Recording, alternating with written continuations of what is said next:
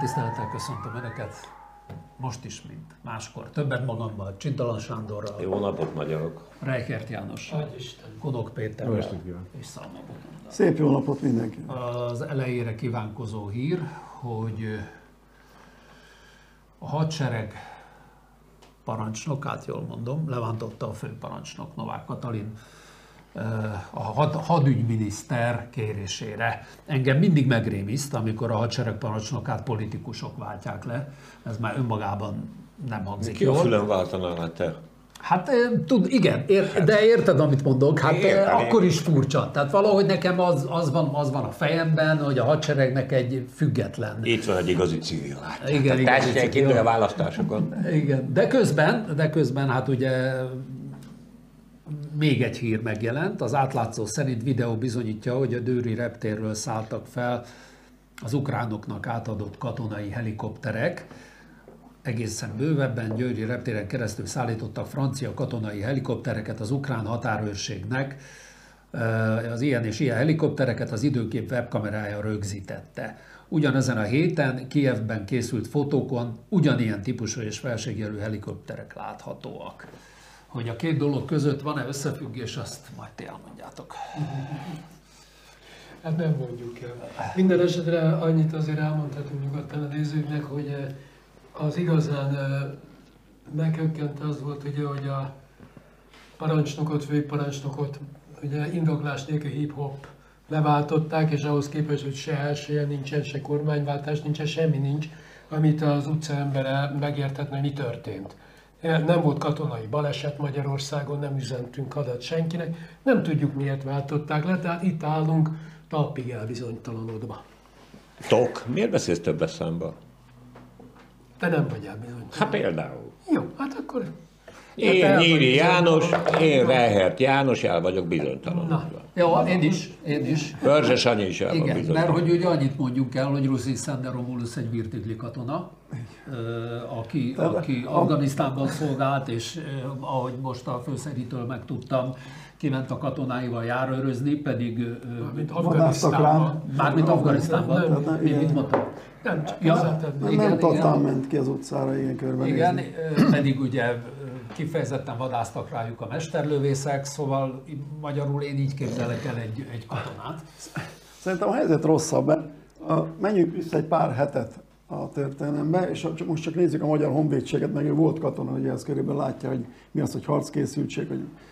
Tehát régen az ember kiképző volt, akkor hat hét alatt őrvezető lehetett az, akit kiképzett. Na nálunk ugye kitaláltuk azt, hogy öt hét alatt malvezetesek lehetünk. Ez volt az első ilyen hír. Utána elzavartuk a negyvenöt éves katonákat, akik ugye érett katonák, már tapasztalt katonák. Aztán most leváltunk egy ilyen virtigri parancsnokot, hogy tényleg katona.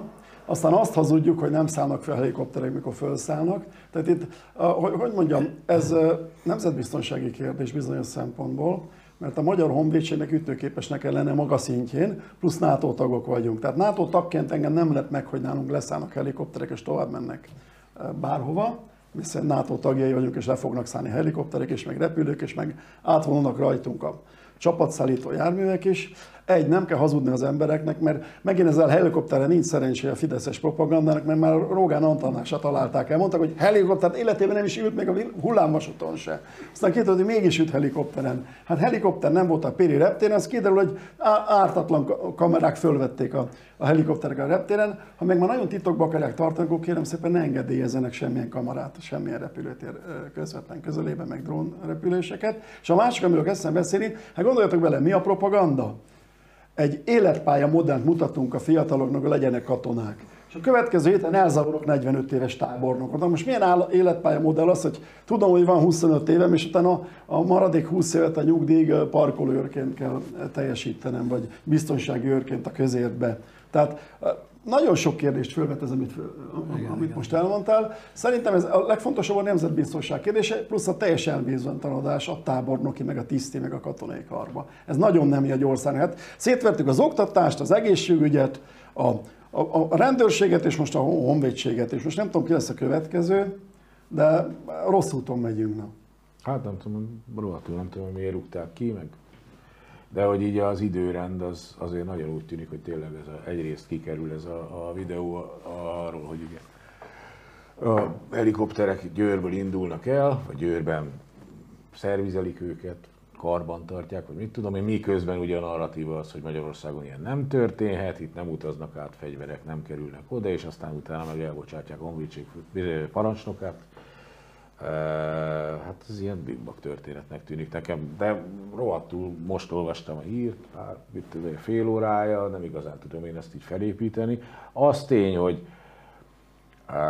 bármi, amit ez az államhatalom, vagy mit, mit csinál, az alapvetően adhok jellegű. Tehát én nem hiszem, hogy ebből ögött ilyen izék lennének most ilyen. Ilyen nagy koncepciók, már olyan értelemben az még nagy koncepció. Még rosszabb, amit mondasz, hallod? Persze, persze. Bocsáss meg, ez még rosszabb. Az, pont azt akartam mondani, hogy az a koncepció, hogy tulajdonképpen nincs koncepció. Az űrzavar, az teljesen megfelel, igazából így lehet pozícióba hozni. Hát nézzük meg tényleg a honvédelmi miniszter személyét.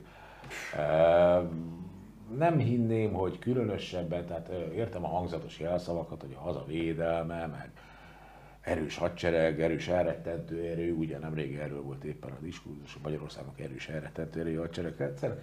Azt tudomásul kéne szerintem venni, nem tudomásul nem kell venni, csak valamilyen módon számításban legalábbis, hogy amikor a, a, a Fidesz, vagy a NER, vagy nem is tudom minek nevezzük ezt a hatalmi konglomerátumot, ez a, ez a hierarchátus, ez valamiről beszél, akkor soha nem azt érti az alatt. Tehát beszél állami funkciókról, mint közoktatás, közegészségügy, honvédelem, hasonlók, és valójában ezek neki csak ilyen, ilyen vázak, amire fölaggathatja a működését, a működése pedig egészen másról szól, az önön hatalma újratermelése azért, hogy ebből alapvetően gazdasági jellegű előnyöket kovácsolhasson magának. Tehát ezt a az országot nem országként, vagy nem államként kell elképzelni, pedig még az sem valami marha jó, hanem egy vállalkozásként.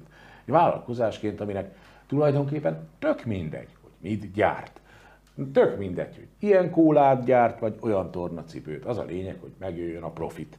És amit gyárt éppen, látszólag, ahhoz igazítja a mondani valóját. Tehát Amikor, amikor egy ilyen váltás van, akkor elkezdhetünk gondolkodni azon, hogy ez mit jelent nemzetbiztonsági szempontból, mit jelent a honvédelem szempontjából, mit jelent az állami feladatok ellátása szempontjából. Valójában ők meg a mának, a pillanatnak élnek.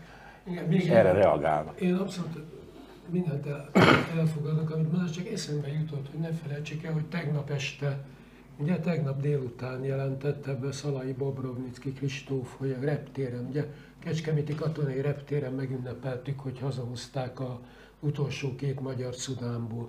Ez is egy katonai jellegű esemény volt tegnap. Én nem kombinálok, én csak most jutott eszembe, hogy az is most volt a napokban. Tehát, ugye, hogy onnan a magyarokat menekítettek ki, hát a külügyminiszter is naponta hozzászólt. De ha jól emlékszem, azt a té e ká csinálta, nem? Tehát az, de katonai repülővel egy biztos, Szalai-Bobrovniczky beszélt róla. Okay. És nyilván egy katonai akció keretében zajlott különben, és szerencsére jó címre mentek a kollégák. Kivételesen. Tényleg ott is rossz helyen kopogtattak volna, azért az érdekes. Én nagyon drukkoltam. Hát te nem magyar vagy, az biztos. Hát mindegy, hát ez egy nemzetközi akció volt, mert ebből harminc valahányat hoztak haza, és ebből nyolc volt magyar különben. Na, ez az egyik dolog. A másik, úgy nagyjából azzal a diagnózissal, hogy amit én nyeglén talán úgy tudnék megfogalmazni, bár ez sértő az ott dolgozó alkalmazottak számára, hát egy kupleráj, egy kupleráj. Tehát rendetlenség van minden tekintetben. Van egy nagyon fontos prioritás, amit a Péter elmondott, a hatalom újra, én inkább a hatalomról beszélek, aminek persze, amit nagyon jól föl lehet arra használni, hogy a vagyont maximalizálják, amin ülnek, és amit megpróbálnak újra termelni. Sajnos nem profit jelleggel, mert a profit, én most ebben az értelemben azt használom profitnak, ami valami piaci versenyben születik, meg valami versenyhelyzetben. Ezt én egyszerűen csak lopást, rablásnak hívom. Tehát akkor, amikor a Tibolc, Kartel vagy Holding egyik bankját ugye az asszony promotálja, de hát minden tekintetben ezt művelik. És, és nagyon hierarchikusan, a hadsereg persze hierarchikus, itt viszont a politikai pávatánc nyomait vélem így frissiben felfedezni. Ugye a, ide nyalok, oda nyalok, ide lihegek, oda lihegek, ez valami nagyon zseniális politikaként van beállítva. Nem tudom elképzelni, ha az volt az ok a Romulusznak a távozásaban, hogy, hogy ne tudott volna a legfelső vezetés a csúcson, ha francia helikopterek szárdogálnak ide-oda-amoda. Ez az a típusú rablás, amire felhatalmazták, az a típusú akció, ezt a szerencsétlent, azzal, hogyha kiderül, akkor te lesz a sebbe rúgva. Az kész. Mert hogy egyébként nyilván képtelenség már az, amit a háború és a NATO ügyében csinál Orbán. Hát teszünk egy ilyen legendás, ma már szinte legendásnak számító Orbán sasszét ide, másra toljuk a felelősséget, és aztán ez történik nagyjából. Na most ez ennyit, azt akartam mondani, hogy ennyit ér, de ezt valahogy drámaian szerettem volna kimondani, de nem tudom. Szóval ez katasztrófa. De az is katasztrófa. Katasztrófa. Katasztrófa. Most képzeljétek el ugyanebben a menetben a beszerzéseket, és, én, és igaza van a, a Botondnak is, csak én még egyen lépek hátrébb, amikor az Orbán kisgyerek katonai akadémiára ment minden előképzettség nélkül. Márhogy a brit katonai akadémiára, amelyik, a, a, hát nem tudom, mindegy, akármi, tök mindegy, a világ egyik legelitebb, legelitebb katonai felsőfokú intézményébe, ahova azért olyanokat szoktak elvinni. Egyébként a A ifjú angol hercegek végeztek ott, de ők például voltak afganisztáni bevetésen, de legalább az egyik, az mindenképpen egyébként helikoptervezetőként és helikopterpilótaként. Na szóval, ami zajlik, így a maga komplexitásában, meg szakpolitikai nézőpontból, meg minden szempontból katasztrófa. De ugye ilyenkor szoktam elmondani, hogy még egy, engedjetek meg nekem, ugye, hogy na de ez a hülyék országa. De hát rá kellett jönnöm, hogy nagy versenyben vagyunk. De... Hát most olvastam, hogy a, azok után, hogy a török elnök, ez a Kipcsak türk közösség, hogy azok után, hogy a török elnöknek az építési amnesztiák miatt konkrétan köze van sok tízezer ember halálához, és ez a pasi még esélyes, és a törökök még nem zavarták el. Hát ezek vagyunk mi Kipcsakok. Várjátok, itt, itt most itt szöget a fejembe, hogy a micsoda vérlá, vérlázító profizmus van a hadseregnél. Tehát az egész úgy bukott le, ha ez igaz, hogy az időgép, időkép webkamerája vette föl. Időgép az muriska volt. Időgép webkamerája. Tehát a meteorológia kamerán buktak le. Jó, és most ezen mit mondom? Hát az az igazság, hát hogy akkor... ilyesmi szokás. Tehát így. Hát mi nagy meteorológus. Ez nem amatőr, nagyon gyerekek. Hát a volt történt is hasonló. Általában az ilyen lebukások ilyesmi. Ilyenek egyébként, igen. Igen, igen, igen, igen, igen, igen. Partizán akcióm következik, a fiúk nem tudnak róla, na, hogy... De nem vetkőzöl a nyugtass meg. Ja, nyugi. A, ugye miközben a kormányhoz köthető média ipari mennyiségben rágalmaz, és ipari mennyiségben fizet ki rágalmazás után, perek után fájdalomdíjakat, csak a Jobbikhoz köthetően több mint harminc millió forintot, és akkor nem tudom, hogy Juhász Péternél hol tartanak, vagy hogy most ugrálok, de le lehetett írni, hogy Márki-Zay Péter felesége csecsemőgyilkos, gyerekek, cím csecsemőgyilkos, így jelent meg azt hiszem a Magyar Nemzet. Szóval egészen elképesztő irányba megy már most már tizenhárom éve ez az ország, vagy legalábbis a médiája, a kormányú szűz médiája. Erre azt gondolná az ember, hogy ezt meg lehetne állítani egy pillanat alatt, egy kicsit ugye a, a bírók tollát engedni jobban, akár egy törvénytervezettel, törvénymódosítással jobban megnyugni, vagy még egy nullát hozzátenni. Akkor bizony meggondolná mindenki, hogy mit ír le. Ehhez képest Halász János beadott egy tervezetet, A módosítás alapján a jövőben nem lenne büntethető rágalmazás és becsületsértés miatt, aki a közügyek szabad megvitatásakor sajtótermékben vagy média szolgáltatás útján követi el.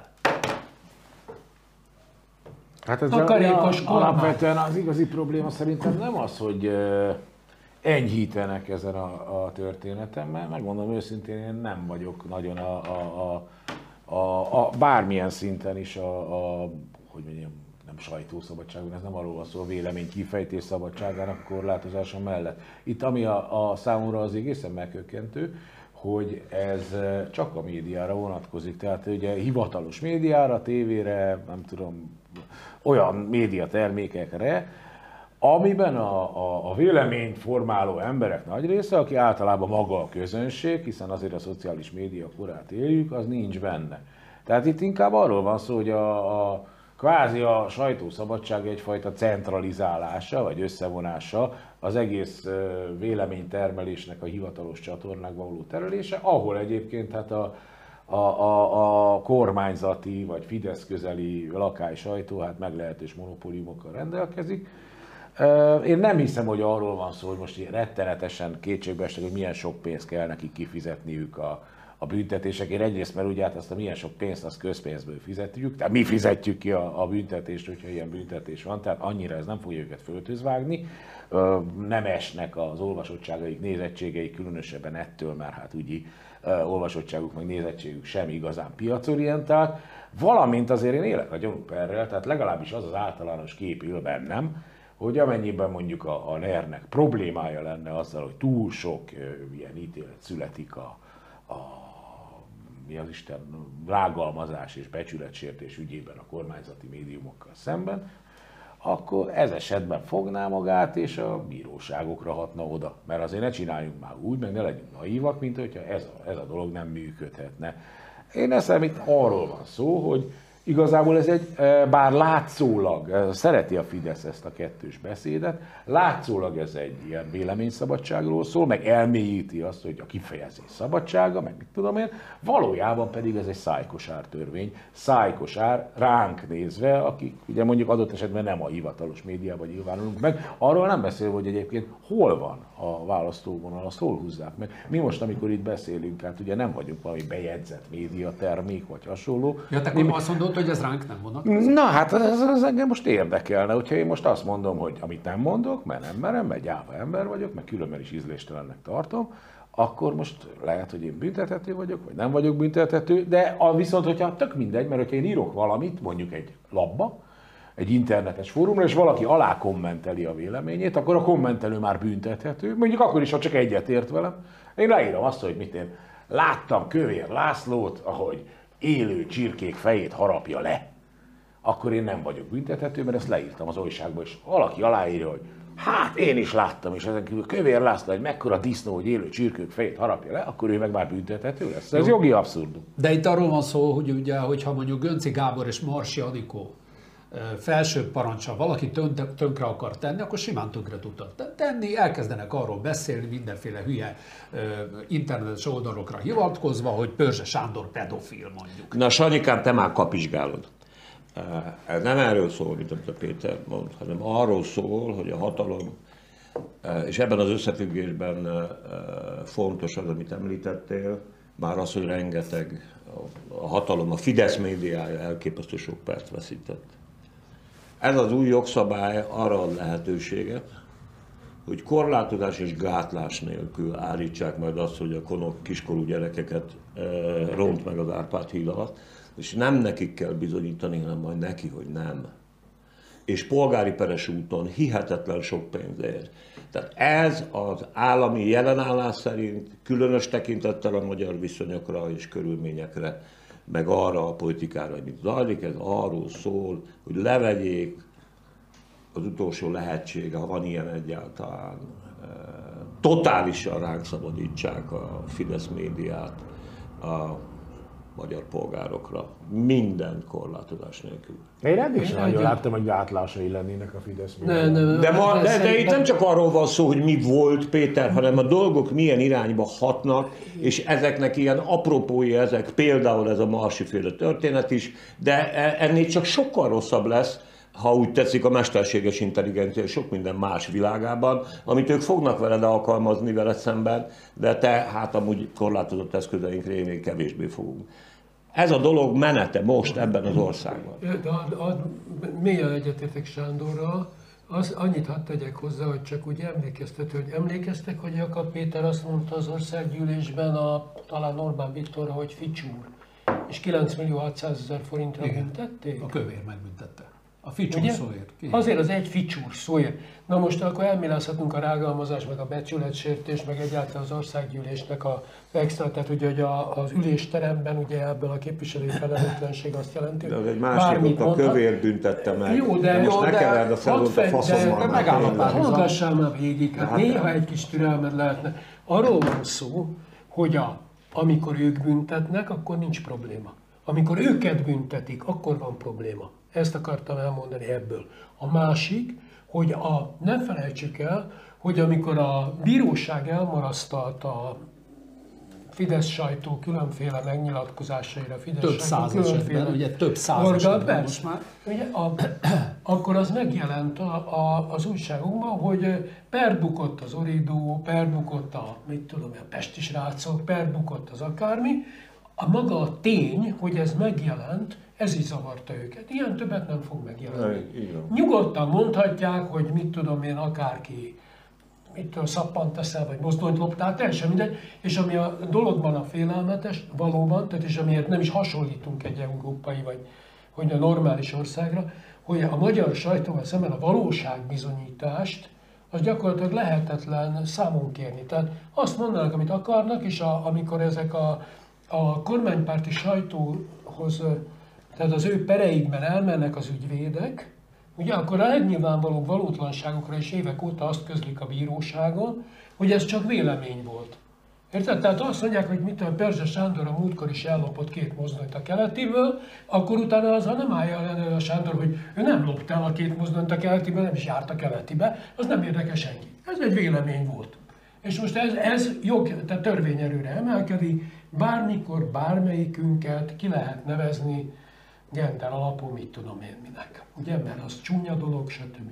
Ugye ugyanez a kormány, emlékezzetek vissza, most ugye a, azzal is probléma van, ugye, hogy a, a ö, csúnyát mondok, akkor föl lehet jelenteni. Ugye van egy ilyen jogszabályi tervezet is benyújtva, hogy a, hogyha valaki, tudom én, a, megkérdőjelezi, hogy a, segítsetek már, hogy a, nem számoltattam rá, hogy erre beszéltünk, tudod, hogy a... Apa, férfi, anya, nő. Igen, például, hogy valaki ezt megkérdőjelezi, ugye, hogyha a, mit a magyar életmód, de a kapcsolatos részét tesz. Hát gyakorlatilag a másik oldalon olyan cseppfolyós törvények születnek, amiket senki nem tud kezelni. Hát az, hogy mi a magyar életmód, azt még nem láttam definiálva, hát, hogy a reggel meg kell inni egy deci pálinkát, és aki nem teszi... Most ezt küldte vissza egyelőre a Novák, már kíváncsi vagyok, azért, hogy ebben nem, azért... állati kíváncsi vagyok ebben. Egyébként múl is, mert egész... Hát szerintem az, hogy a... Nem, hogy... Egész normális indoklással küldte vissza, tökre meglepődtem. De hát, hát itt mindig minden csak rosszabb lett, tudod. Dupla fenekű. Hát azért küldte vissza, mert még ezzel is a Varga Juditot megterhelik, hogy ilyen törvényjavaslatra menjen ki pénzt kérni. Ugye Varga Judit már tizenhatszor kijelentette magára, hogy ő megszerezte a pénzt. Ez egy májos történet, tudjuk, ugye. Láttuk a pénzt is megnyerni. Varga Judit tudja magáról, hogy ő milyen jó, és minden meccset megnyer, mert ő hirdet ítéletet. Tehát... Nem tudom, én továbbra is úgy gondolom, elég sok olyan... Hát van, van, van több olyan, most nem tudom, hogy mennyire sok, de olyan nyugati országról, mondjuk a rágalmazás, meg a, meg a, meg a becsületsértés, az nem a bé té ká, hanem a pé té ká hatálya alá tartozik. Önmagában ezzel nem lenne gond, tehát nem ezzel van a gond, hanem azzal, hogy mi az a magyarországi nyilvánosság, aminek a kontextusában ez illeszkedik. Mert ebben a szituációban ez világos, hogy figyelj, Angliában alkotmány nélkül élnek évszázadok és alkotmányos módon. Hát persze. Na de milyen szar a konyháj? De várjál, Botond mondott itt a adás előtt egy olyan példát, egy olyan számot. Mondd el, Botond, légy szíves. A, a, a, valami pertre hivatkoztál, hogy valamelyik újság milyen brutális összeget fizetett ki. Nem, nem, az itt van, igen, valaki mondta, hogy például akkor a pénzeket kell kifizetni, gondolj be, nem az újság, Amerikával. Amerikában ugye Fox News, ugye? hétszázegy millió dollár volt, az a perenkívüli egyesség, ott még nem is ott bírói ítélet. Nem is ott bírói ítélet. Tehát ott azért egy kicsit összeszedik magukat ilyenkor, amikor az hétszáz millió dollár ott is pénz, még egy Murdochnak is pénz, pedig ezt ő fizette ki nagy valószínűséggel. Aztán repült ez az Amazon a, a Fox News-tól, aki tizenöt évig ott ült Tucker Carlson, de az biztos, hogy háromszor is meggondolják ezeket a... ezeket az ügyeket. Nálunk is meg kéne, tehát hogy nem az a baj, hogy hazudnak, mert az, azt kell mondjam, lassan megszokjuk, hogy, hogy nem mondanak igazat az emberről, és nem, nem tud védekezni, mert arra nehéz, amit mondtatok, nagyon nehéz védekezni ez ellen, mert nincs felületed, hanem az a baj, hogy nem abban az irányban megy, hogy egy újság az újság legyen, a tévé az tévé legyen, a riporter tudjon kérdezni, hanem arra megy ki, hogy most kélevési engedélyben, vagy nincs kélevési engedély. Ez most, ez most egy szent ember a pápa, vagy egy demens vén ember, mert Mert érted? Tehát, hogy, hogy, hogy bármit lehet mondani, bármit lehet tenni, és annak a következő héten az ellenkezőjét, és senki nem veszítél az arcát. Ezt én nagyobb bajnak. De én nagyon-nagyon szarnak érezni ugyanakkor azt, hogyha adott esetben valakinek az a vélemény, akkor nem mondhatja a pápáról azt, hogy demensvén ember, mint hogy azt is nagyon gondnak érdemes, hogy nem mondhatná azt, hogy szent ember. Tehát nem erről szó. Nem, nem, nem, csak ha már ez itt előjött, de hogy így konkrétan szerintem tényleg akkor is az a probléma, hogy vagy vonatkozzon mindenkire, vagy pedig ne vonatkozzon senkire. Tehát ilyen nincs, hogy elkülönítjük egymástól a médiás megnyilvánulásokat és a közönség, vagy az átlagembernek. De hogy a francban ellen, hát a törvénytervezet ezt mondja? Hát majd olvasd el. Hát elolvastam. Jó, szerinted okay. Mit mond? Jó. A, médi, a média megjelenések esetére ugye enyhítenek ezen a történeten, de ez nem vonatkozik. Ez nem enyhítés. Egyrészt nem enyhítés, hát, mert Magyarország, hát azért, mert nem enyhítés.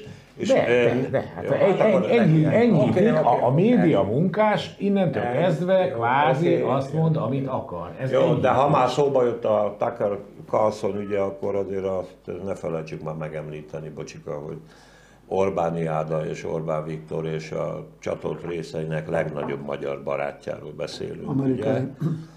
Igen, amerikai, igen, a Fox News, igen, amerikai, és a legnagyobb hazudozóról, és ugye nem akármilyen tétje volt a dolognak, mert ugye az Optimumnal, akivel itten perbe került, vagyis pontosan akik följelentették, ők csinálták az amerikai választás informatikai rendszerét, és ugye azóta is az a történet megy, és ezzel pofázza tele a Fidesz sajtó ma is Magyarországot, ugye, hogy ott választási csalás történt, meg nem tudom, és az informatikai cég perelte be a Fox News-t, ami hát majdhogy nem egy milliárd dollár bánat pénzért peren kívül megegyezett, az a Carlsont kirúgták. Nagy reményeket fűzök ahhoz, hogy Carlson hamarosan Magyarországon az em cé cén, vagy a Transparency újságíró izé, alapítványnál fog kikötni, bár ha legjobb, jól tudom, akkor a Rása Tüdrén már meghívta különben, hogy menjen oda dolgozni. Tehát a legnagyobb immanens hazudozóról van szó, aki hát ugye végül is azzal bukott meg, hogy e, lehallgatott telefonbeszélgetéséből kiderült, hogy hány Donald Trumptól és az egyik legkártékonyabb féregnek tartja, de hát a világ meg ilyen, Amerikában persze ebbe bele lehet bukni, itten ez egyelőre nem fog bekövetkezni, főleg ha egyébként maguk az érintettek se fogják föl, hogy mi történik velük, már hogy az áldozatok.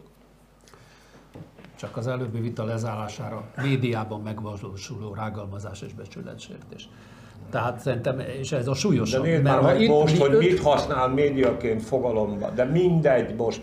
Okay, az a lényeg, hogyha idáig, idáig, idáig azt, ajánl, azt állították ők a médiában, hogy a Konok, még egyszer mondom, kiskorú gyereket rontott meg az Árpád híd alatt, ami igen, bűncselekmény, igen, pedofília. Az eddig, alatt? eddig, itt is meg ott is, de most, de most szerelmes vagy.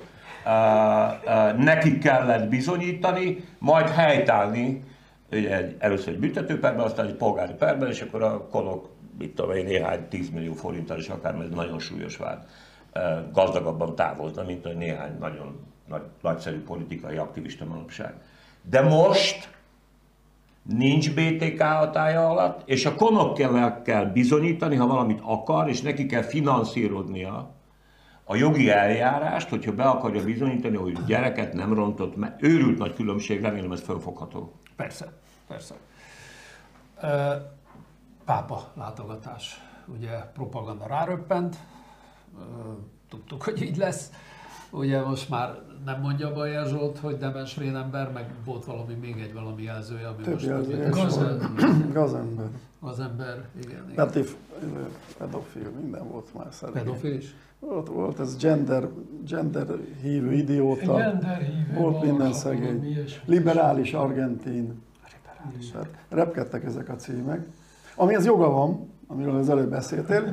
Nekem ez nem tetszik, hogy így beszél a, a Szentatyáról, primitív tahóságnak tartom, mert nem beszélünk így se a zsidó rabbiról, se a mohamedánok bármelyik elöljárójáról, se a református egyház, nem tudom kicsodájáról, se a római pápáról. Nem beszélünk így, tiszteletben tartjuk.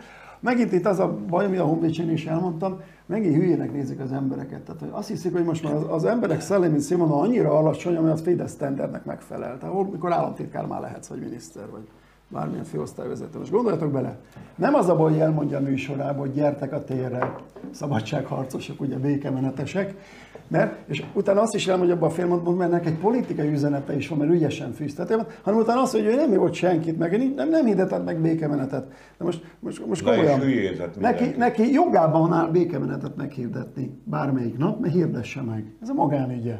És hirdesse meg is, csak bocsánat, a pápolátogatás az oda kimenő emberek nem a békemenetben vesznek részt, még a fideszesek sem, szentmisén vesznek részt. Van egy jó hírem neki, nem tudom, hogy jár a szentmisre vagy nem, mert két havonta változtatja a vallását, tehát most éppen nem tudom, melyik felekezethez tartozik, attól függ, kire nem haragszik éppen. Tehát az egy szentmise, a római pápa által celebrált szentmise lesz, amire az egész Magyarország hívő, és lehet, hogy a környező országok hívő ember is megpróbálnak elmenni, és azon részt venni. És ezt mi tiszteletben tartjuk, ha nem hívők vagyunk, akkor is.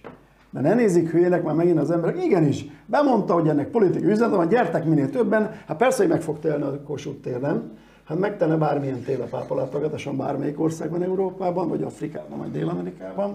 Nagyon sok ember lesz, és rá lehet tagadni, hát nézzétek meg, hát mindenki jött ide a, a békét hirdetni, és a pápának ilyen olyan üzenetei voltak, és veled vagyunk Vietnám, és erre fölfűzhet ez a politikai ö, ö, marasságok tömeg, amiket ők adnak a televízióban. De pont erről szól az egész. Tehát mivel tömeg így is lesz, így nyugodtan el lehet mondani, hogy akik idejöttek, azok most a békemenetelők, bár a Bayer egyébként valóban nem hirdetett békemenetet, tehát ez, ez azt mondta, hogy akkor legyen ez egy békemenet, ez nem teljesen ugyanaz, de egyébként én azt nem értem igazából, hogy a, a Bayer, ha már mondjuk békemenetet hirdetett volna, tehát akkor mi lesz azokkal a szegény békemenetelőkkel, akik mondjuk nem római katolikus vallásúak, ugye van még néhány vallás a világon, akik így legfeljebb látványosságból mennek el egy pápai szentmisére, de hát igazából nagy valószínűséggel úgysem. Viszont az, hogy a pápa, a pápát, mint uh, figurát, a pápát, mint politikust, a pápát, mint egyházi vezetőt, uh, mindenki a saját politikai szájíze szerint értelmezi, ez meg annyira nem meglepő, ez minden politikussal, és most uh, lehet, hogy meg fognak sokan sérülni, minden celebbel így történik. A pápa egy izé, globális celeb, uh, mindenféle egyéb funkciója mellett, akire ugye most jön, akkor látjuk, hogy mit mond a, a párbeszéd szerint a pápa, a zöld politikáról fog beszélni, és nem tudom, azt képvisel, és nem tudom micsodát. A, vannak, akik kirakták a, a, a, a menekültekkel szemben, ezért ne legyünk már mégse szemétládák gondolatait, amit nyilvánvalóan a magyar kormány nem fog hangsúlyozni. Bayer Zsolt a maga szájíze szerint pedig a pápát beállítja egy békemenetelőnek, egy nem is tudom mi a, a, a francnak állítja be. Tehát önmagában ez szerintem nem meglepő. Ami, ami, ami engem egyébként meglep, és ez persze, nyilván én nem vagyok otthon a, a vatikáni diplomácia rejtekében, de hogy mi a fenéért jön a pápa ilyen záros határidőn belül másodszor is pont Magyarországra, ezt mondjuk én a Vatikán szempontjából nem értem, biztos van rá egyébként elfogadható magyarázat, lehet, hogy egyszerűen az, azért megy a barbárok közé, mert ott van rá a legnagyobb szükség, vagy őszintén szóval tényleg nem tudom. Az tény, hogy ezt mindenki a saját politikai pecsenyéjének sütögetésére fogja kihasználni, ami szerintem se a Vatikánt, se a közvéleményt, se a politikusokat nem nagyon lepheti meg. Hadd kapcsolódjak ehhez, hadd mondjuk el a kedves nézőknek, hogy itt a Magyar Hang szerkesztőségében egy másik podcastban, a Kultúrtájban tegnap este tettünk közzé egy beszélgetést, amely szerint személyem, illetve a legfontosabb, hogy Sáhó Eszter rá beszélgettünk, és meg kell a Szabolcsa Ármasban erről az egészről egy órát, úgyhogy én most nem szeretnék hosszan beszélni.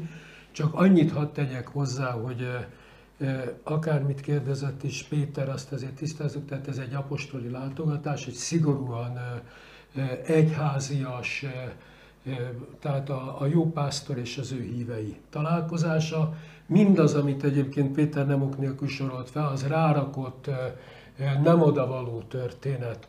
Én Botonddal értek egyet, kifejtettem abban a kultúrtárban is, hogy miért, hogy igen, a Bayer Zsolt-féle megnyilatkozás egy kiszámított dolog volt arra, hogy amikor a pápa elment, utána bárhogyan magyarázhassák majd az eseményeket a saját szájuk íze szerint a fideszes sajtó.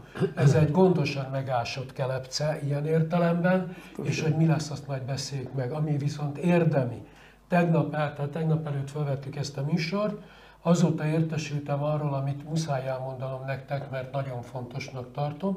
Tehát a Ez a vasárnap, az úgynevezett jópásztor vasárnapja, a papi és szerzetesi hivatásokért imádkozik az egyház ezen a hétvégén.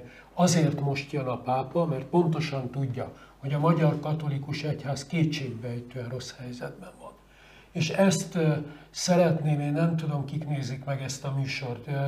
Én nagyon örülnék, ha bárki a nézők közül el tudná mondani Ferenc pápának, hogy amikor itt volt másfél éve, és beszélt a püspökkarral, akkor az ottani nekik elmondott beszédében felelevenítette, hogy argentinai fiatalkori emlékei között nagyon fontos, hogy a magyar angol kisasszony a Apácák iskolájába járt sokszor misézni, mert olyan Buenos Aires mellett a Magyarországról elmenekült angol kisasszonyok vittek egy iskolát, nagyon jó iskolát, ugyanúgy, mint ahogy itt Budapesten, a Molnár utcában is a magyar polgári leányiskolai nevelésnek a fellegvára volt a budapesti angol kisasszonyok iskolája évtizedeken keresztül. Na hát az történt most, hogy most derült ki, hogy ezt az iskolát az angol kisasszonyok a tanév végével feladják. Olyan mértékben van széteső félben a magyar katolikus egyház, hogy az angol kisasszonyok a leges, legfontosabb magyar női katolikus iskola fenntartását júniusban befejezik. Itt tartunk. Tehát, hogy, bocs, csak, uh-huh. hogy értsék meg, hogy nem a, mi ez a Orbán Viktor meg az ukrajnai béke, semmilyen. A magyar katolikus egyház borzasztó helyzete miatt jön a pápa, minket, katolikusokat szeretne megerősíteni, és az egyházunkat szeretné kicsit megerősíteni abban, hogy jobban működjön. Ezért erről szól ez az egész. Itt a válasz. Hát, hát meg, meg, meg, meg egy nagyon rövid válasz neked, hogy másfél ezelőtt az eukarisztikus világkongresszuson volt itt a pápa, az egy nemzetközi valami volt, az lehetett van a bárhol, oda a pápa nagyvessége elmegy, de nem mindig megy el, mert mikor legutáján állunk, az eukarisztikus világkongresszus volt ugye, második világháború előtt, akkor a következő pápa szemében a pápa küldöttje volt csak itt csak. Mi olyan szerencsések voltunk, hogy más-két évvel ezelőtt itt járt a pápa ezen az. Most pedig apostoli lelátogatáson, tehát hogy most Magyarországra jön csak, és csak ezzel foglalkozik, nem? A másik, hogy azt ne felejtsd, hogy azért vasárnap a Szent Misén mindenhol kihirdették, például azért mondom, hogy ez egy aljas húzása volt a, a Bayer úrnak, tehát ne most lassuk ezt a drága embert, ugyanis minden Szent Misén kihirdették, hogy nincs délelőtt Szent Mise Budapesten, mert mindenki menjen a pápai Szent Misére. És ezek után hétfőn meg azt mondták, hogy hát az kvázi politikai felhangja is lesz, és hát azért legyen kvázi ez egy békemenet, nem, az egy Szent Mise lesz, és oda fognak menni a hívő emberek Budapestre. De mit mosdattam én a Bayert? Nem, nem, hát mondom, mondtad, nem, nem, nem, nem te nem. mosgattad, hanem hogy ja, megpróbálják mosdatni. Tehát nem kell mosdatni, ez egy nagyon jól kiválasztott és kikockázott és előre eltervezett valami volt, csak nem tudták, hogy milyen hatása lesz rögtön az emberekben, főleg a hívő emberekben, mert én, ha kimegyek a Szent Misére, nem diódíszletnek megyek ki, hanem Szent Misére megyek. És ezt nem várom el a tőled, hogy elmenjél, vagy tőled, ha nem akarsz oda kimenni, mert te nem vagy mondjuk római katolikus, és nem akarsz egy Szent Misén részt venni. De, az De aki részt vesz, és ha oda mész, akkor te nem biodíszlet vagy, és nem békemenet vagy, hanem Milán. Egy résztvevője vagy a Szent Misének. Nagy, nagy, nagyot ugrunk, öten ülünk az asztalnál, hárman nem vagyunk pestiek, budapestiek, ketten ugye ti azok vagytok, vagy itt is éltek. Nem Igen. úgy értem, hogy itt éltek. Mi meg, én az vagyok, de nem itt éle vagy. Na, értem? Ez, ebből nem fogsz, ebből nem fogsz jól kijönni. Az a szemét megjegyzésen, hogy látszik, de... Figyelünk, mit akarsz mondani? Igen. Karácsony Gergőr akarok kiukadni, ugye? Hogy ugye mi... Sanyi meg én kocsival jövünk be Budapestre, egy téboly, téboly, iszonyú sokat tett szerintem a magyar a budapesti közlekedés ellehetetlenítéséért. Tehát személy szerint, aki mondjuk politikailag neki drukkolnék iszonyú nehezen, még kimondani is rossz, ugyanakkor meg, mint polgármestert, hát finoman szorgalmazva vegyes a megítélés. De hát most ugye itt elindult a harc.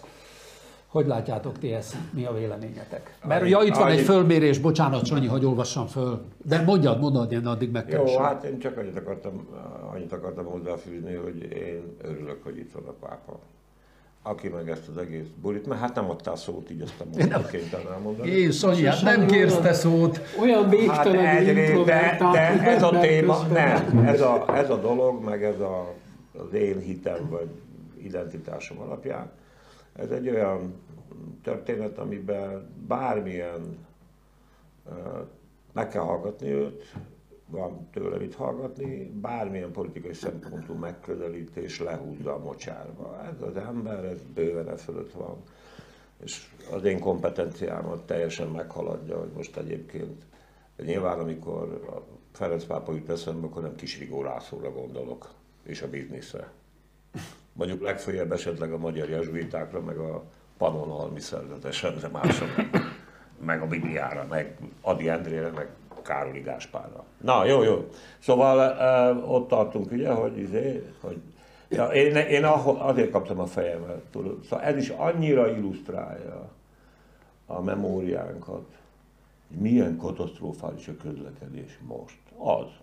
És milyen katasztrofális volt Tarlós Pisti idején. Az. És egyébként, ja Istenem, mit művel a harmadik kerület a római parti gátra. És kiengedte oda az üdülőövezetbe építkezni szabálytalanul az emberek ezreit. És ez a hólyag, ez a Tarlós itt pöffeszkedik és adja elő magát. Hát ne öptessük már ki magunkat.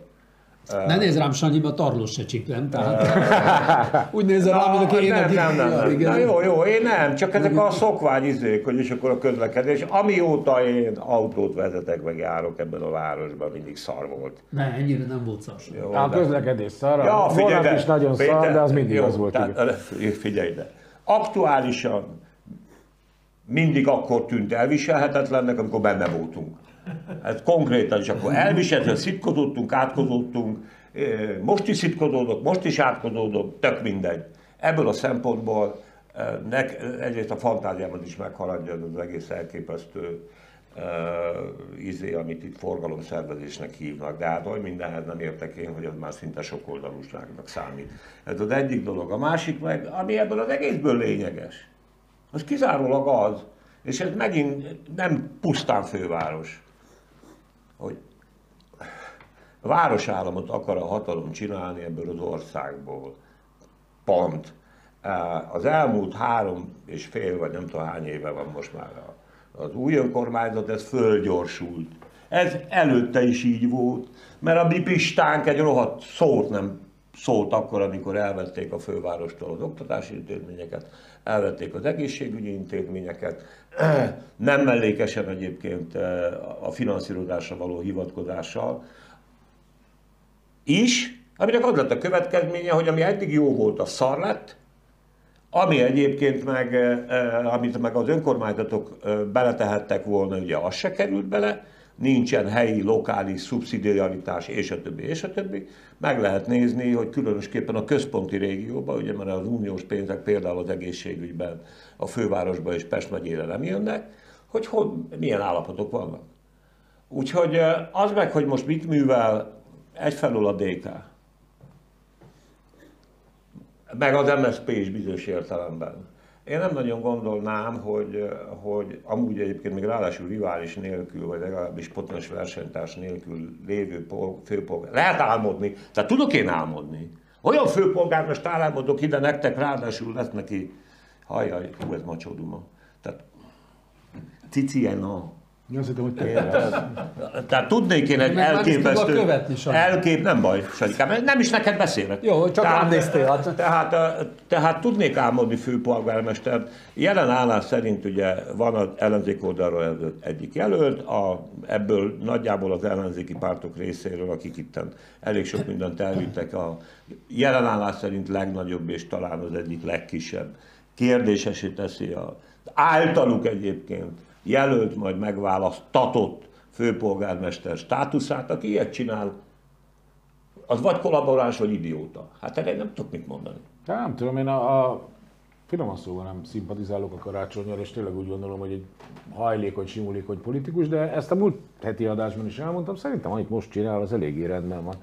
Tőle egy kicsit szokatlan, meg az ő stábjától általában, mert nem, nem azok a kompromisszumba belemenő figurák látszanak, és nagyon-nagyon finoman szóltam, most leszámítva az, hogy tényleg közlekedés szar, úgy gondolom, hogy az, hogyha egy azért mit én, bő másfél milliós város nagyjából kijelenti, és a város vezetője kijelenti, hogy ugyan megkérdezi a lakosságot, ez tök jó, meg a lakógyűlés, bár erről nekem iszonyatos dolgok jutnak eszembe a lakógyűlésekről, de hogy alapvetően polgári engedetlenségbe kezd a kormányon szemben, és olyan módszerekkel próbálja érvényesíteni az érdekeit, amelyek hát túlmutatnak mondjuk a, a szorosan vett legalitás keretein, és azt mondja, hogy megtagadja tulajdonképpen azokat a pénzeket, amelyeket igazságtalanak tart, bár törvényesen járnak. Szerintem ez izé, meglehetősen meglepően gerinces dolog, és az a vicc, hogy még akár működhet is. Tehát sokkal inkább, mint a politikai parádék, sokkal inkább, mint a, a nem tudom, a különféle teljesen üres szlogenek és mindenféle hatacárék. Ez egy működőképes dolog lehet, ami ráadásul pont azért, mivel valamilyen módon az ellenállás mentén próbálja meg megszervezni a lakosságot, így még akár tömeges támogatása is lehet, már abban az értékben, igen, ezek szerint van neki meglehetős támogatása. Budapestnek hetvenhárom százaléka szerint a kormány azért nehezíti meg a főváros anyagi helyzetét, mert hogy ellenzék. És egy csomó, csomó embernek el kell dönteni, hetvenhárom, egy csomó embernek el kell döntenie, és bizony nem biztos és nem egyértelmű, hogy hogy fognak dönteni egyik irányban sem, hogy akkor mi is elsődlegesen budapesti, avagy fideszes.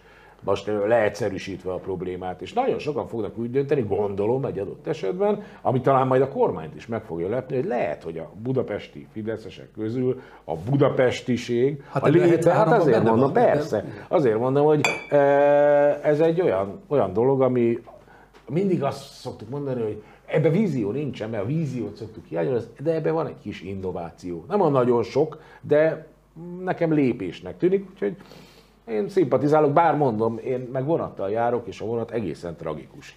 Csak azért, csak azért, tehát az inkább, azt mondom, inkább ez propagandahúzás. Ugyanis az az ötvennyolc milliárd pont, amiről beszélget, azt ő nem befizeti, sose fizette be.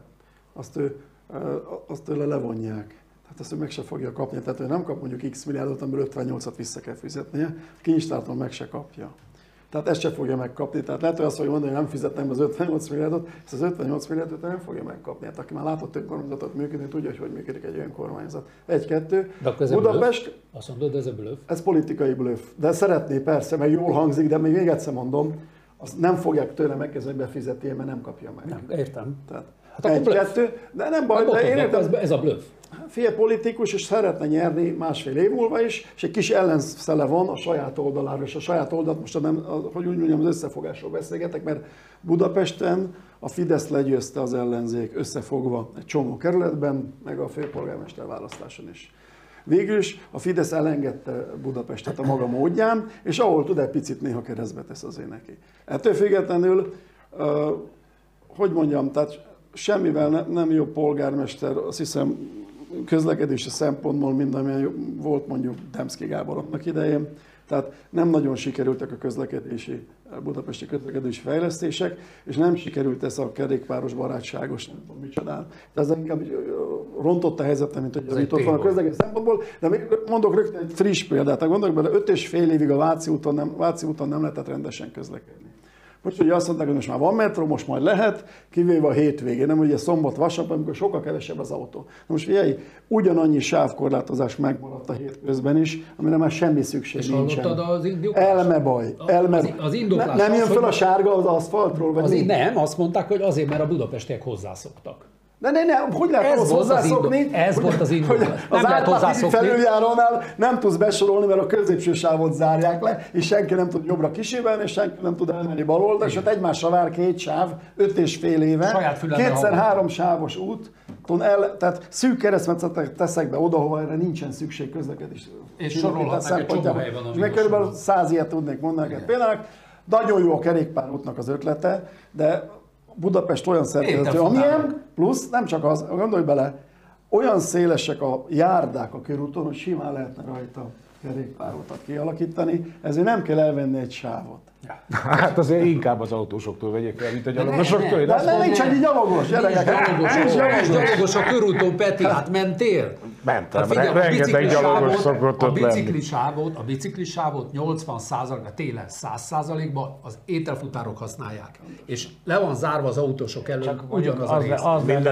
Az lenne a jövő útja, hogy ne csak az ételfutárok használják, és azért a Magyarország és a főleg a budapesti biciklis közlekedés, biciklis kultúra az elmúlt évek alatt, nem csak az alatt egyébként, nem csak a Karácsony alatt, a Tarlós alatt és meg a Demszky, folyamatosan évről évre javul, azért az mégis nem abba az irányba kéne elmenni, hogy ez egy autójárta város legyen, ahol minden az autósokról szól. Igen, azért a körúton elég nagy tömeg szokott lenni időnként, és elég nagyon gáz lenne, hogyha fele akkora területen lenne, inkább legyen az autóforgalom lassabb, ez az én véleményem. De nem vagyok főpolgármester. De nincs kocsi. De, de hogy ne lenne kocsim, csak nem járok be vele a városba. Minden esetre csak annyit, mint vidéki paraszt vagyok, csak annyit, mint ilyen emberjogi attitűdből, civil attitűdből annyit hozzá szeretnék tenni, hogy azért az autózás az nem egyszerűen úri passző, és kurva sok adót, és rengeteg pénzt költünk egyébként, és teszünk bele a közösbe, hogy egyébként te békésen furikázás hanya. Tudom, hogy nem furikázol. Én most jó van, csak jobb színhétbe akartalak feltüntetni, hogy hazudok egyet. De nem kell engedni. Egyébként a közlekedés általában nem úri passzió, bármivel teszed. Na de, de, de mivel bármivel teszem, nem úri passzió, de autózni még drágább, ezért csak szeretném megjegyezni. Hát azért tömegközlekedés egy túl olcsó. Na, akkor csak egy... Két mondat az első, mindazok számára, akik... Olyanok vagytok, mint Nógrádi Gyuri bácsi, ne, ne csináljátok már ezt az egy, meg kettő, meg három. Te is izé alkalmazott lettél a Nógrádi Gyuri, Gyuri bácsi szabad egyetemén? Mi ez az egy, meg kettő? Az, hogy ő beszél így, hogy... Jaj, jaj, jaj, jaj, nem szoktam Nógrádi Gyuri bácsit hallani. Tehát az első, hogy a... Hogy a... Hogy a, akik úgy gondolják, hogy Karácsony Gergely alatt borzalmasan alakult a város, sose előtte, meg milyen jó volt, azoknak ajánlom, tekintsék meg a Biodóm nevű beruházást. Jó, Isten. Hogy is az állatkert sarkában. Miért? Az a... jobb volt, ami nem volt. Hát, Tarlós úr és a Fidesz ajándéka a fővárosnak, nagyon szép ez a Biodóm, ugye? Ah, na, szóval azért az átgondolatlan fejlesztések, azok évtizedek, és senki nem ment el. Így van, és senki sincsen a karcerban. Ez az egyik. A másik, hogy a múltkor valakivel összekülönböztem, aki a jó magyar tempó szerint vidékiként utálja a pestieket, fordítottja is van, tudom, de ennek az embernek azért ja, elmagyaráztam. Igen, nem, elmagyaráztam ennek az embernek, hogy azért jó, ha tudja, hogy Budapesten a közlekedési dugók nem abból keletkeznek, hogy a hatodik kerületi lakosok el akarnak menni a kilencedik kerületbe autóval dolgozni. A fővárosi közlekedési dugók abból a súlyos évtizedek óta tartó szociológiai változásból vannak, hogy a kezét, lábát bíró, jókereső társadalmi szegmens kiköltözött az elővárosokba, és minden reggel autóval megy be a városba. Bármelyik bevezető utat megnézed, bármelyiket, de... ott jön be több tízezer autó a városba, nem a városban indul el ez a csomó ember autóval. Na de ezt senki nem akarja, hát ez a nyolcvanas években indult, tehát több mint negyven éve létező folyamat. Igen, igen, volt igen. Egy rahetli kormány, két rendszer, volt egy csomó polgármester, senki nem foglalkozott vele. Én egyet tudok mondani, ami nekem nagyon benne van a hiszemben, hogy Budakeszin, ugye én ugyan nem arra járok naponta, de elég sokszor. Budakeszin nem lehet közlekedni reggel befelé, délután kifelé. kétezer-tízben, személyesen is részt vettem, kétezer-tízben a kampányban, amelyben az volt a Fidesz egyes számú ígéret, hogy megépül a Budakeszit elkerülő út. Tetszettek látni? Csak kérdezem. Jó, de most várjátok, az, nem véletlenül mondom ezt a biciklis példát, hogy pontosan akarom mondani, amit te mondtál. Kell a bicikliút, és kell fejleszteni a bicikliút, meg kell a tömegközlekedés. De akkor azt kell, amit mondtál az előbb, hogy bejöhetne vonattal is, csak hogyha nem tudja lerakni a kocsiját olcsón és biztonságosan, és nem tud átszállni Újpesten mondjuk a, arra vonatra, ami nyolc perc alatt a nyugatiba van, ugyanannyi pénzé, mint egy villamos egy ára, és ott háromszor át kell szállni, akkor nem fog leszállni. De, De ha le fog tudni szállni az agglomerátumok befele jövő ember, le tudja tenni az autóját, vagy föl tud ülni a faluja mellett a buszra, a villamosra, a nem tudom micsodára, a hévre, ez, Botond, tehát ezt át kell, át kell képzelni. És igenis a biciklistákkal segíteni kell. Na, több bicikliben, de a bicikliút az nem azt jelenti, mint a Demszky, hogy sárga festék egyenlő bicikliút. De, de a biztonság kell, de mi hozzá, nem vitatkozunk, Botond, mind a ketten ugyanazt mondjuk, tehát kellene egy valóságos koncepció. Dolgoznia kéne a főpolgármestereknek. Tehát de de, de amiről beszélsz, az a főpolgármestereknek is problémája, meg Pest megyének is problémája, és azért Pest megyében nem. A budapesti főpolgármester az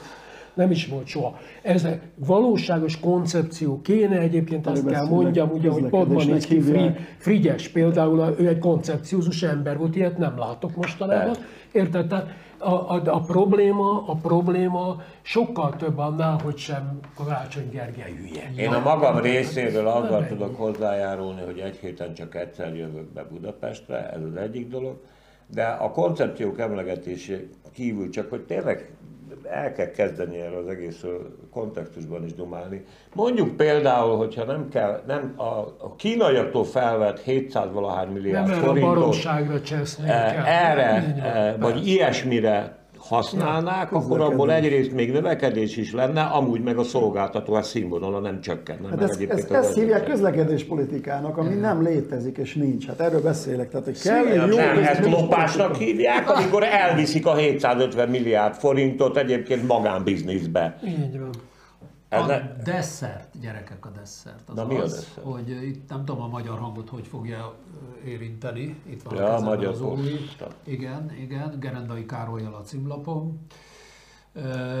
Hogy már a magyar hangot sem lehet lesz kapni a Magyar Postán. Hát semmit nem. Semmilyen újságot. Igen, igen. Hogy, hogy nem örülmi hír számunkra, az biztos, de úgy egyébként is az összes újságot érintve meg, mint állampolgárnak. Most úgyis főszerkesztői felügyelettel csináljuk a műsort. Mesélünk szarva, mert már mondtam, hogy amikor ez volt, akkor kö, legközelebb nem kellett jönni, de most még, még, még egy plusz de, egy van. De nem, nem, de tényleg. Sándor olyan, mint az mennyi, ősz Párizsban. Mennyi, mennyi lehet a, a postán értékesített arány? Kevés? Hát akkor akkor hála az égnek, jól van. Jó, de viszont van egy csomó. Amúgy egy faluról csak a postál lehet csak. De eddig sem vitték el a két, két érdekességet hadd mondjak. Az első, hogy a üres óráiban mostanában Franz Schamsnak a könyvét olvasgatom. Ugye a, a Magyarországi Pest szabad királyi város leírása ezernyolcszázhuszonegyből, tehát kétszáz nem mondod, te is ezt olvasod? Sajja, te is. Menjetek már. Imádlak már, csak én is. Én is imádlak, Jani, de hát ezt hogyan fogba kerülök ezen? Elmondom. Hagyjátok meg, végigmondjam. Franz Schams leírja egész Pestet. És pontosan benne van a posta működése is. kétszáz éve Pesten, a postán bármilyen magyar újságot meg lehetett kapni. Bármi, bele van írva a könyvben, nem? Bármilyen magyar újságot meg lehetett rendelni és kapni. Hát a vidékiek az több nap után érkeztek meg, de az egy dolog. Meg lehetett kapni. Ez az egyik. A másik, hogy aki közületek járt postán, tudja, hogy a postán lehet kapni cukorkát, csokoládét, könyvet, lufbalmot, papírt, sorsjegyet, biztosítást, csak újságot nem lehet kapni a postán. Jó, hát sorsjegyet, ezt valószínűleg végig lehet kapni, de egyébként tényleg én azt nézem, hogy a postai szolgáltatásokban az újságárus sításon kívül már szinte minden hiányzik a postai szolgáltatás. De múltkor szembesültem vele, hogyha valamilyen csomagot kapok, akkor már nem csak, hogy nem hozzák ki, nekem kell bemenni érte a postára, hanem még értesítésre kapok róla. Tehát így ilyen értelemben az tök jó, hogy viszont a postára leszedi a pénzt, oda viszi a postára, az minek akkor a, a posta? De végül is valószínűleg erre megy ki az egész dolog egyébként, minek akkor a posta? És amikor elegendően leszünk, aki azt mondja, hogy ezek után már semmi értelme, akkor marad a sorsjegyárus a Nemzeti Dohányboltban. Uh, csak úgy a megemlítés szintjén, hogy én ennek az egész történetnek vagy modellnek a lényegét abban látom, hogy minden összefügg mindennel, és bármilyen hülyén is hangzik, az, ami itt a Magyar Posta áttervezése címén zajlik, a nagyon, nagyon is összefügg annak a rendszernek a lényegével, amelyik egyébként egy ilyen helikopter dolgot is így intéz, mint ahogy a magyar katonapolitika, vagy diplomácia, vagy hatalmi elit intézi. Tehát ez történik, ez van. Úgyhogy én részben, hát nem tudom, Péter is utalt rá, én most onnan nézve, ami nem Budapest, ezt a dolgot tragikusnak gondolom már, hogy a, megszűnik a, a postai lapterjesztés, azzal együtt, hogy ez már olyan szinten minimálisra szorult, és olyan szűk kínálat volt, és van ettől függetlenül, hát én ugye némi kényszerhelyzet okán bejártam ott a környéket, ugye olyan helyet keresve, ahol mondjuk meg fogok kapni minden lapot, amit szándékodom elolvasni. Hát olyan huszonöt-harminc kilométeres sugarú körben egyet találtam. Igaz, hogy ez egy nemzeti dohány volt különben, aki, amelyiknek a tulajdonosa ambicionálja ezt. Azzal együtt, hogy elképesztően rácsodálkozott arra, hogy jó, hát milyen lapok vannak itt ebben az országban, Sándor? Hát már hihetetlen.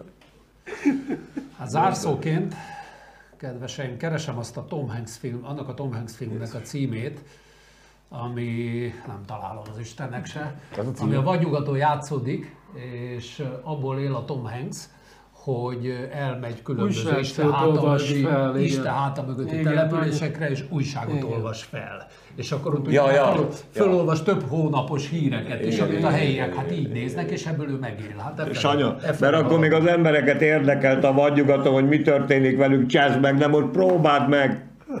Jó, de megyünk igen, felé, nem ne, nekem már van munkám, hogyha kell jönni, akkor majd itt, mivel úgysem a postán tanított faluba újságot kapni, majd felolvasol leszek a kultúrban. Ja, a kultúrban. Köszönöm, hogy megtiszteltek, viszontlátásra. Na, csá, magyarok!